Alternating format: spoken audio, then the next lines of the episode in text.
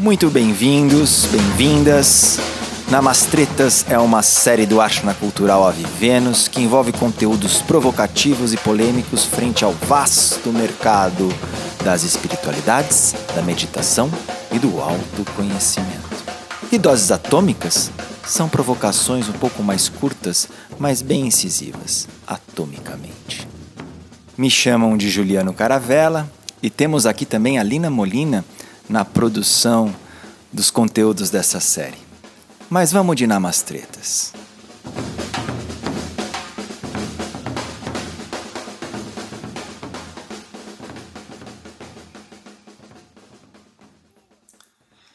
Esse é o último episódio dos Doses Atômicas Namastretas. E a gente vem com novidade. claro. A primeira é que foram 15 doses ao longo de três meses, mais ou menos. E esses episódios agora vão estar convertidos todos em formato podcast e se juntarão os primeiros namastretas que a gente tem lá no Spotify, no Deezer, no YouTube e que tratavam esses, esses episódios anteriores de polêmicas, obviamente, uma sobre o yoga de esquerda, outro sobre a sexualização do Tantra e um sobre o romantismo frente à ideia de bruxa, bruxaria nos dias atuais. Bem legais esses também, que agora se juntam a esses 15 doses para vocês revisitarem e conhecerem. E aqui a gente encerra essa primeira temporada e trazendo novidades, né? Claro que foram bem polêmicas, bem inspiradoras, essa era a ideia, causaram desconfortos, emoções, é, embargo do fôlego, conversações calorosas, muita sacudida de poeira. E essa é a ideia. Não estamos aqui para defender com unhas e dentes o nosso jeito de ser, a nossa personalidade. Sabe por quê? Porque ela não merece respeito nenhum. Nossa personalidade não merece a mínima atenção e é isso que está sendo apontado aqui. Que você também não defenda a sua personalidade a todo custo. Crie clareiras, brinque, solte, desconecte-se desse, desse imã aparentemente inevitável, hipnótico. O principal obstáculo de um autoconhecimento que não seja Nutella, né? porque de meditação Nutella tem aos montes. O principal obstáculo é a sua autobiografia. A sua autobiografia é o seu maior autoengano, sua maior mentira. E, ironicamente, é a partir dela que você geralmente enche a boca para começar a falar, para se colocar no mundo, para se defender. Por isso que incomoda tanto esse convite disruptivo de si aqui. Ele é insuportável mesmo. Sabe por quê? Porque demanda presença. E a sua mente não está interessada nisso. Ainda que você diga que está, não está interessada em presença. Ela está interessada em projetar em si mesmo, a si mesmo, no outro, o tempo todo. E com isso agora se tornou a experiência mais insuportável para a mente, para a cultura humana. Porque esse exato momento é um corte vertical com tudo isso. É aí que pega. Aí você cai nas historinhas.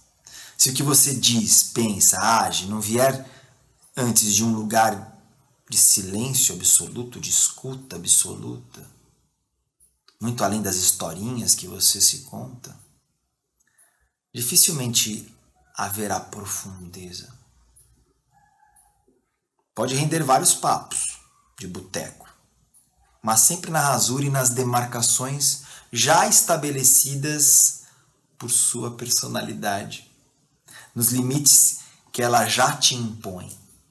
Ela meio que perpetua, se perpetua e projeta a si mesma e a sua autobiografia é o alimento da personalidade, que deseja para o futuro só aquilo que ela já conhece. Deixa o caminho fechado, blindado, pré-determinado. Ainda que você diga que tem uma personalidade inconformada, alternativa, intelectualizada, descolada, ela sempre vai se fazer em algo conformante. Ela é uma forma. E esse padrão é o muro que circunda, estreita, limita o desconhecido, o novo em você, e que está por trás de todos esses espelhos. Prestar atenção nisso é meditar. A atenção, a prontidão é o estado inicial da meditação. Não precisa abandonar sua autobiografia, mas esteja absolutamente consciente dela enquanto ficção. Ficção travestida de realidade, enquanto fantasia que você usa para se iludir no mundo e nada além. Solta, larga o osso, brinca mais. Estamos propondo um ponto de mutação aqui, um ponto zero e, portanto, de uma transcendência, só que com mais materialidade. E com isso já anuncio a segunda novidade é, inspirados nisso tudo, nesses doses e muito mais, e atendendo a pedidos também, a gente acaba de inaugurar e abrir a nossa agenda de atendimentos. Individuais, em grupos, pequenos, tudo online, por enquanto. Tanto atendimentos com semiótica da meditação, comigo, ou com o ciclo de Femínia, com a Lina, e se você se interessar para saber mais como funcionam esses atendimentos, a proposta em si, é, os métodos envolvidos, o formato e tudo mais, acessa o link do nosso portal avivenus.com.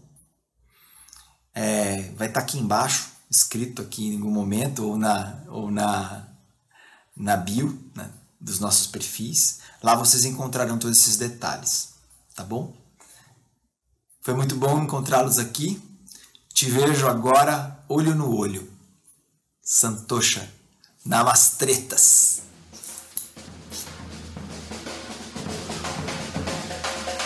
Esses podcasts estão sendo gravados em período de pandemia ainda, então nós estamos com atividades por enquanto online.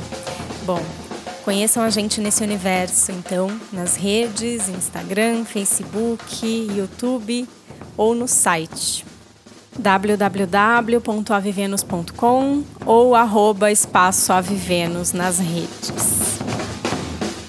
Espero ver vocês por lá.